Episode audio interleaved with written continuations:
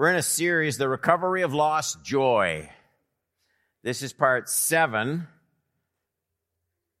The title for tonight's teaching is A Plea for Disciplined Living. And the text is a pretty well known text in 2 Peter chapter 1, verses 5, 6, 7, and 8. 2 Peter 1, 5, 6, 7, and 8. And the apostle writes, and says this For this very reason, make every effort to supplement your faith with virtue. And I'm going to look at what this reason is in a minute. For this very reason, make every effort to supplement your faith with virtue, and virtue with knowledge, knowledge with self control, self control with steadfastness, steadfastness with godliness godliness with brotherly affection, brotherly affection with love. For if these qualities are yours and are increasing, notice there's, there's two qualifications in that sentence. If these qualities are yours, if this is how you live, that's one qualification. There's another that these things have to be increasing. And you, and you get this feeling right off the bat that what Peter's talking about isn't a life that I'm a pagan, I'm a pagan, I'm a pagan, I'm a pagan, and I got saved. Praise God. I'm a Christian. It's going to be great when Jesus comes back. I have eternal life. That thinking gets carried into a lot of churches. So it's these qualities are yours, and then from this point on, here's how you know if you really possess these qualities. Because the way they work is they just gain momentum the longer they're in you. So there's nothing in the Christian life that comes to a, a period. There, I got saved. Praise God. Everything in the Christian life is designed to be conversion is like I don't watch it much, but when you see like the Kentucky Derby or something like that, conversion Conversion isn't the destination. Conversion is the opening of the starting gate. Boom! Everything has to grow until Jesus comes back. Everything expands. Everything gets hotter, not cooler. Deeper, not shallower. Livelier, not gentler. That's the way he describes it, gives these list of qualities. So the subject the recovery of lost joy has a lot to do with the kind of understanding you have of the Christian life. If you if you got saved and started resting, you're going to be a pathetic picture of new life in Christ to this watching world.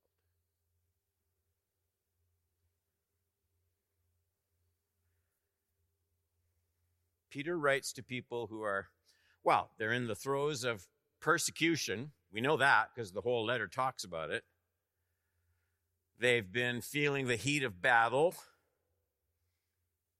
They're saved, but they might be growing a bit tired. Uh, sometimes persecution, you get enough people doubting your salvation, you know what happens? You start to doubt it. That happens. Bright, intelligent people aren't following Jesus. I am. What am I missing? And so they're feeling the weight of this. Perhaps even, you don't want to say second guessing, maybe just on the edges of starting to deconstruct. It really isn't new. As they examine their faith. Look at the middle of verse 7. Peter says, Something is needed to keep these people from becoming, here's the words, ineffective, verse 7, and unfruitful. If you have the old King James, it's barren and unfruitful. So that, that picture of fruitful versus unfruitful is really insightful and it, and it relates to what I said at the beginning. All these things like out of the starting gate. That's what conversion is, the starting gate. Because you know how fruit works, it, it multiplies. That's the nature of fruit. A farmer, if he just gets back exactly what he puts in the ground, there's no money in that. He counts on everything multiplying. That's what makes the whole thing work. So that's the picture he paints. The life you possess in Jesus is one that you hold and you find, verse 8, increasing is the word. It is not depleted with the passing of time. That's the picture Peter paints of New Testament Christianity. Just as the harvest wheat or oats or barley or whatever it is, it's greater than the amount of seed you put in the ground. The life and power of the gospel multiplies, expands, increases in its influence over our hearts. So, point number one if that's true, what, what can cause this unfruitfulness, this depletion of spiritual strength? And Peter is going to deal with two causes in our text tonight. First, or A, cause number one, a misunderstanding of the nature of the Christian faith. Do you see verse 5? And for this very reason, make every effort. There's the words make every effort to supplement your faith with virtue and with virtue knowledge, and he's going to go on the list. But, but what interests me is there's this effort word. I mean, I thought faith is the opposite of works. You're not justified by works, you're justified by faith apart from works, and yet make every effort in your faith. And you feel like saying, well, which is it? And the answer is Yes.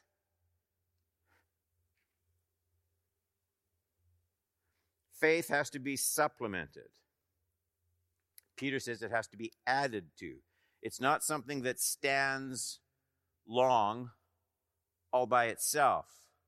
While nothing can ever be added, listen, nothing can ever be added to the faith once delivered, the body of truth that we believe we must, I must constantly add to my faith, my personal faith in that revealed truth. Let me just talk for a minute. This isn't in your notes. The power of trust is not automatic, it is not simple in this kind of world, and it is not self sustaining. The power of trust is not automatic, not simple, and not self sustaining. This whole movement of deconstructionism, it really shouldn't surprise anybody. Listen to these verses. Again, this isn't in your notes. Here's Jesus. Looks down the road and he sees people like us getting closer and closer to the last days. So, what's that going to be like? Tell me if this sounds at all familiar to you. Matthew 24 10. Then many will fall away, betray one another, hate one another. Many false prophets will arise and lead many astray. And because lawlessness will be increased, the love of many will, many, many will grow cold. These aren't people who never had love. Many. They're going to be led astray, fall away, led astray, love grow cold. Jesus says, as the days progress toward the last days, please don't be surprised if you see this happening in great numbers, Jesus says. And yet we are surprised, almost shocked. Or how's this one? Jesus speaking with a heavy heart, and he asks a question, and he says, When the Son of Man comes, will he find faith on earth? Look it up, it's in your New Testament. All of that to say, what we're looking at, what what Peter's talking about is highly relevant in this kind of a mixture of end time disaster and the warnings of the rest of the New Testament.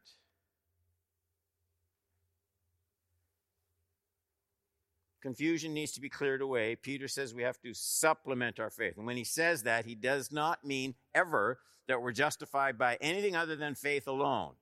He doesn't mean adding works to our faith in order to be saved. What he does mean is this world in which we all live as Christians, it aggressively wars against simple trust in Jesus Christ. Satan hates that. Simple trust in Jesus Christ alone as my ultimate treasure, my ultimate joy, my ultimate security.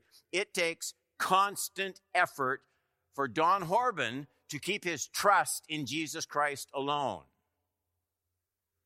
It does for you too. It does for you too. Is it easy or is it hard to believe in Jesus? The answer is yes. In a sense, there's nothing easier in all the world. We're justified by faith alone, without any addition of human sacrifice and work. All one has to do, however mixed up, however dirty the past, whatever problems, all one has to do is come and trust the Savior. But there are things that are easy in themselves that are difficult due to the situation in the world, the situation in our fallen hearts. Do you remember the Old Testament story of Naaman? If I say that name, how many I got the story you're talking about? Some. He had leprosy. He's a king. And the prophet of God told him that God would heal him if he would go down into that muddy Jordan River, king, and dunk himself seven times. And Naaman almost couldn't do it. Almost could. Is it easy or is it hard? Well, it's not hard. A four year old could do it, but it's hard. It's hard for a proud king.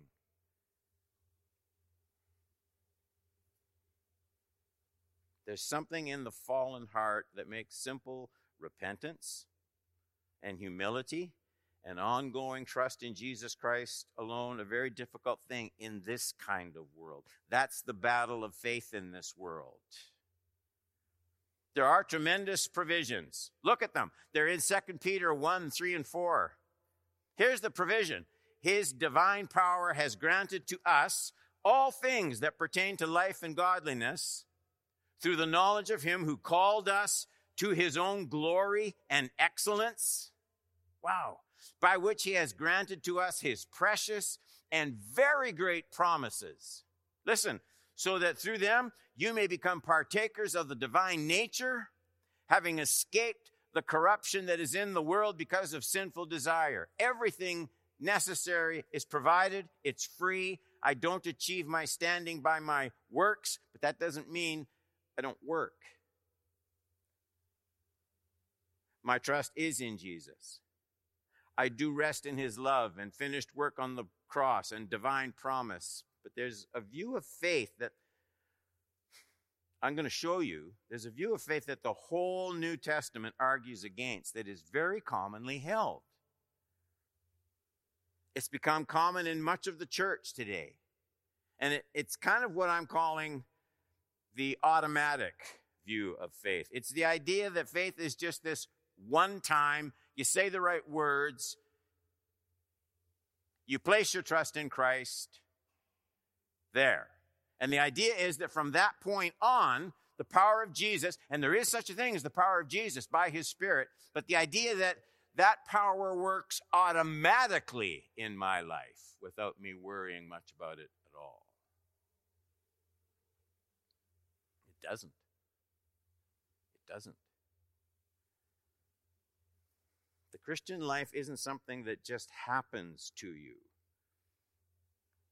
It, it, it doesn't quite work. You just decide for Jesus and then have the rest of your Christian life just creep over you like a virus. In other words, many people suffer from spiritual weariness, lack of joy, because they expect faith to accomplish in their hearts that it was never designed to accomplish in the first place. Faith is not self sustaining, not self propagating, it needs to be supplemented. There's another area related to this. I said there were two things. B, it relates to the point I just made, but it's a little different. A lack of diligence and discipline. I said I was going to show you the, the way the New Testament talks about faith. I, am do you have those three references? I mean, I could have put 15, but three does everything. For this very reason, 2 Peter 1 5, make every effort to supplement your faith. You do this. This isn't, this isn't something God does. Do you see that? You make every effort. That's what Peter's saying. He's talking about my effort. For this very reason, make every effort to supplement your faith with virtue, virtue with knowledge. I could have kept reading 2 Peter 1:10, therefore brothers, be all the more diligent. Diligent. That's a will thing, right? Be all the more diligent to make your calling and election sure. For if you practice, that's that's a human thing too. If you practice these qualities, you will never fall. Hebrews 11:6, without faith it is impossible to please him, for whoever would draw near to God must believe that he exists and that he rewards those who seek him. There's, again, that's a human response thing, seeking him. Every once in a while, you've seen it. Someone will fall badly in the body of Christ and maybe become engaged in actions that kind of leave everybody else just gasping. How, how could how could they do something like that? How could a person become so blind? Those are the questions we ask.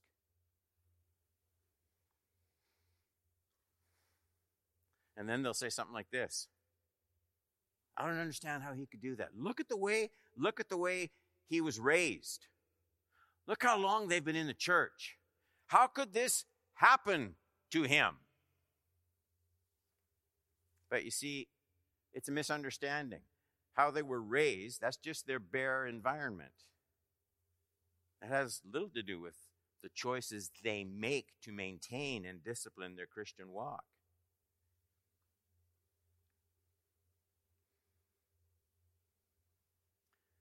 Paul warned Timothy that in the last times, perilous times, he said, would come upon the church.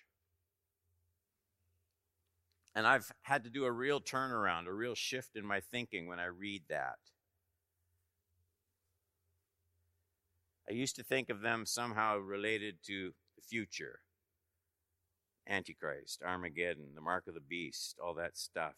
The times are perilous because people Here's why they're perilous. In mass, people in the church will start to love what pleases them more than what's right and true and what God says. The church, I don't mean this church, I mean the church. It'll become selective in what it wants to take from the hand of God. And so that kind of discipline is going to be replaced by a sort of, he talks about people with itching ears and they want to be scratched. quite a picture. People will have a buffet approach. They'll pick and choose what they want to hear. And if this church doesn't give it to me, well, there's a whole bunch of other churches, and I'll just find one that does.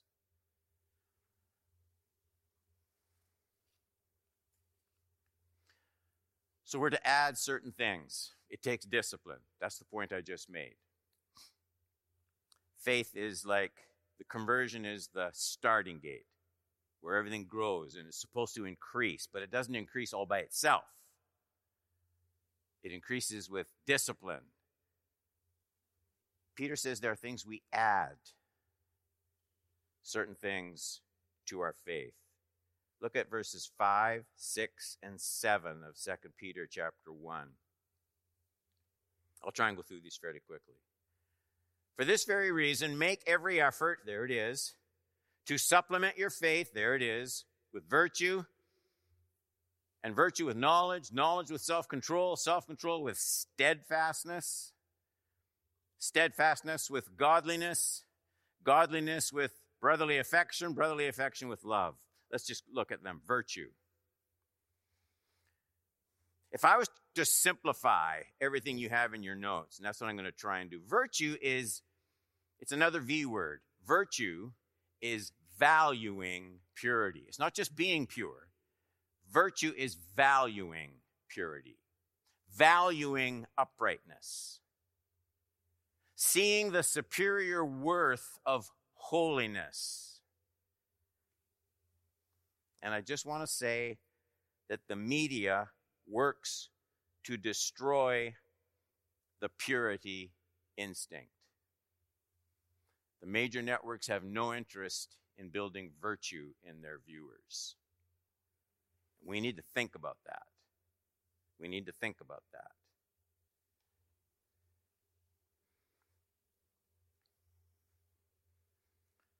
Virtue is wanting the divine nature more than I want anything else.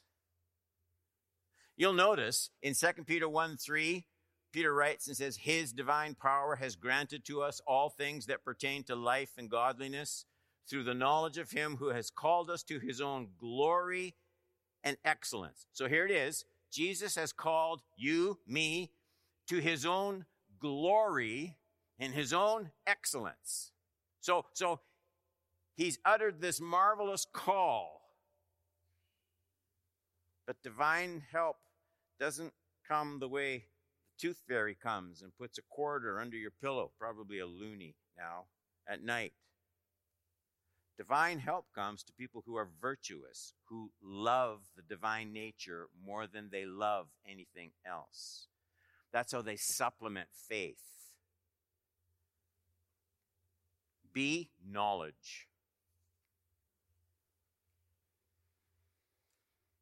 It is getting harder and harder for the Christian mind to yield to divine revelation when the culture so obviously rejects any kind of absolute truth.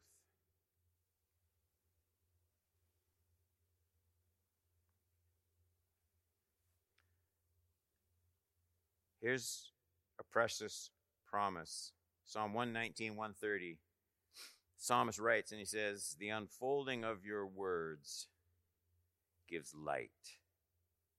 It imparts understanding to the simple. Notice that word unfolding, the unfolding of your words. It's, it's a, unfolding is a, a way of showing a gradual process where you start like this and you open it up and you see more and you see more and you see more.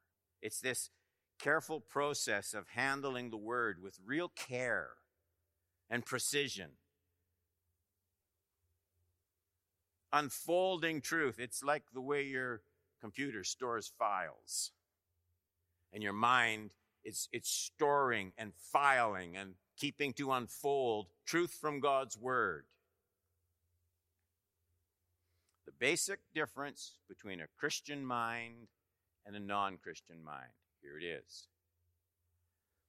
The Christian mind is governed by divine revelation. The pagan mind is guided by relative truth, not right and wrong, but what's socially acceptable and not socially acceptable.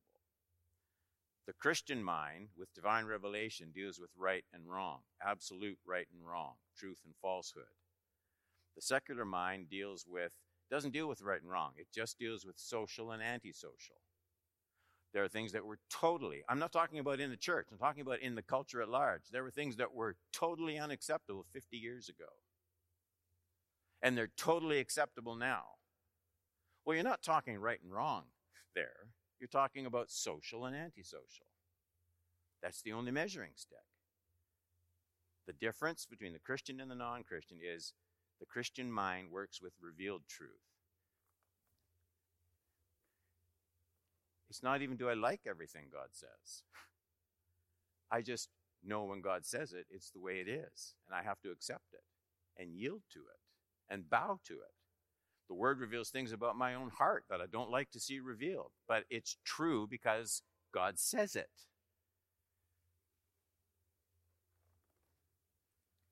Knowledge, knowledge of the word. Yield to what God says. Embrace what God says. Cling to what God says above all else. oh boy, I'd like to say so much more there. C, self control. Earlier in his letter, Peter tells us why the world is in such a mess. But you will never see in any election, any political campaign, you won't see this issue talked about. 2 Peter 1 4, by which he has granted to us his precious and very great promises, so that through them you may become partakers of the divine nature, having escaped from, and I've underlined, the corruption that is in the world because of sinful desires. No wonder, add to your faith self control. Just putting faith in Jesus Christ doesn't automatically mean that all the other desires disappear from your heart. You're going to have to deal with those, Peter says. Self control. Our lusts, we think of it as sexual things. The Bible uses that just in terms of fallen desire, all of it cause everything to go bad. They cause life to go sour and stale. What Peter is teaching is just so basic to fruitfulness and joy in following Jesus.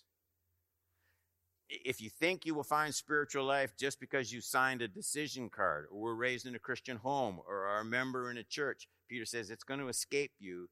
There's another part of the story.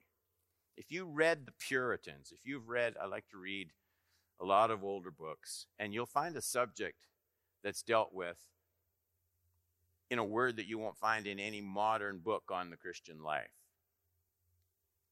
If you stop and read any of the Puritans, you'll find they talk about an M word mortification.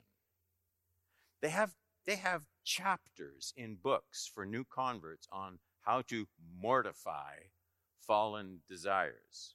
You know what they're talking about. You, you, need, you need to learn to kill bad desires. You, you need to put certain things to death. Here's how Jesus talked about it. Any of you picture Jesus? Any of you want to follow me?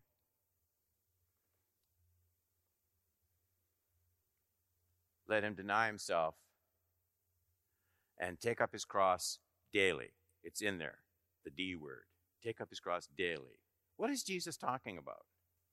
If I'm going to follow Jesus, and I do want to follow Jesus, don't you? You want to follow Jesus? So, so there's a D word every day. Tomorrow, you're going to get out of bed. There's self crucifixion that's required. Why is that? I'm a Christian. I love Jesus.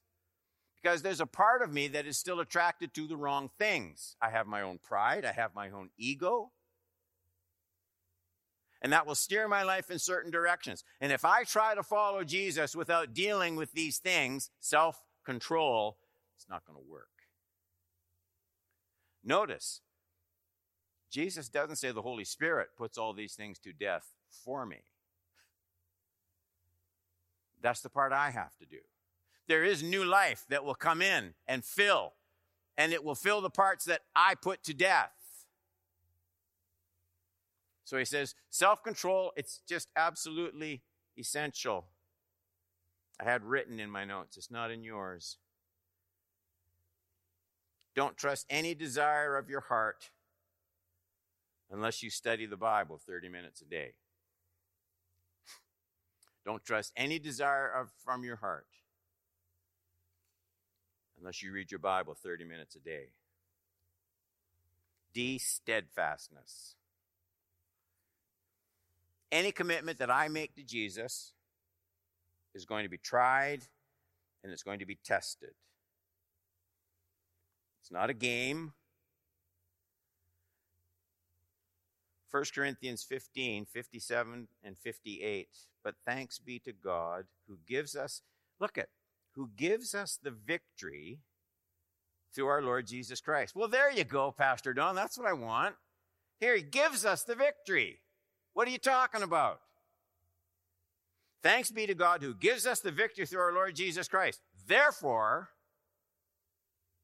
be steadfast, immovable, always abounding in the work of the Lord. Find something to do in your local church. That's what he's saying. Abounding in the work of the Lord. Knowing that your labor in the Lord is not in vain. And I'm just struck with the way Paul calls these Christians to be steadfast and immovable right after he says, Thanks be to God who gives us the victory through our Lord Jesus Christ. And the only conceivable reason is Paul knows there'll be times, whole seasons, where it's not going to look like Christ has given you the victory. There'll be times when you won't feel like you're victorious. So he says these people must be ready to push into this victory in Christ. It's free, but much has to be resisted in this fallen world. Are you steadfast in your faith, immovable? E, godliness. This has to be added. A big part of supplementing my faith is learning to see all of life related to God Himself. Life is visible. I can see you, you can see me. God is invisible. That's a problem. It's a problem because, so Paul says, whether you eat or drink, whatever you do, do it all to the glory of God. He's not just talking about saying grace before meals, he's talking about bringing a, a God consciousness into the things you do. And what makes that hard for most of us is the ordinary way our days seem to follow one upon the other with stuff we see and do and work at, and we learn how to do it, and you can do a lot of it without thinking. And then the next day is going to be basically the same, and the next day is going to be basically the same. You just get into your routine. That makes it hard to concentrate on God. Let me give you proof. Tell me, well, don't tell me. You, uh, you can ask yourself. If you ever had this experience, you watch a show, you thought, that is really good. There's not much good stuff on TV. This is good. You have some friends over. There you sit with your popcorn. You're sitting around the TV and you're watching it. And you said, you know what? Rini and I just found this show. It's, it's I think you're really going to like it. So boom, off it goes. Ooh, I never noticed that. Ugh. That language. When? I didn't see that. And then you start watching it and you Oh, I didn't. Wow. And there's something about watching a program with another group of Christians that makes you see things that you didn't see when you watched it by yourself. You don't have to admit it, but nod if you know what I'm talking about. Yeah. We've all been there. Sorry, I, I, I don't know how I missed that the first time. I'll tell you how you missed it the first time. Same way I missed it the first time. It's because when I'm sitting there and watching it with Sam and Martha, I'm thinking about them while I watch the movie. But I wasn't thinking about Jesus being with me when I watched it the first time. Do you get what I'm saying? Why? Well, I can see Sam and Martha. Can't see Jesus. That's what makes it hard to bring God into all the things that you do. But honestly, how ask yourself how much TV could you safely watch if Jesus of Nazareth, with his sandals and his beard, was sitting in the La-Z-Boy and you could see him right there? How much TV would you actually watch? I'm guessing not much. That's what I'm guessing. It's bringing it to bear, bringing God into the situation, being aware of it. Okay, I'm, I'm taking too long. Brotherly affection and love has to be added. One of the greatest enemies to the life of faith isn't that I start denying the resurrection of Jesus from the dead, isn't that I don't believe in the Trinity what is likely to mess up my spiritual walk is I'm going to get mad at what somebody did to me.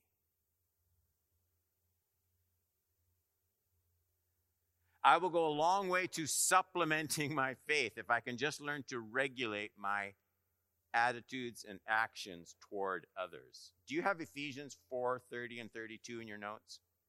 All right. Just for a second, stand up with me, would you? This is going to be one of the most important things you do today. Do you see it? Those words? With your brain active, let's read together. And do not grieve the Holy Spirit of God, by whom you were sealed for the day of redemption. Let all bitterness and wrath and anger and clamor and slander be put away from you, along with all malice. Be kind to one another, tender hearted, forgiving one another, just as God in Christ forgave you. Is that not a mouthful? You can be seated. Be kind to one another, tender hearted, forgiving one another, just as God in Christ forgave you. I've often thought about exactly what we are to be remembering when we come to the Lord's table. And I don't think it's just a matter of reliving the cross experience, how much physical pain was involved, how much blood was shed, etc. Other people have been executed in painful ways too. I think what's supposed to happen, the kind of remembering, you come to the Lord's table and he speaks and says, Don, you really need to forgive so and so. And you need to go and apologize. And Don would say, Apologize. But it, no, no, it was his fault. And then Jesus speaks to Don and he says, Yeah, and when I died on the cross, it was all your fault forgiving one another, just as God in Christ forgave you.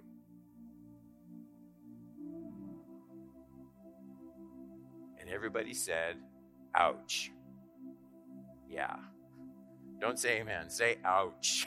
That's what a verse. Here's how, Don, here's how my grace comes. How, how does yours get extended? That's another way you, Peter says, by the way, tuck that into that baggage called faith, put that in the box. That has to go in there too. You supplement it with all of those things.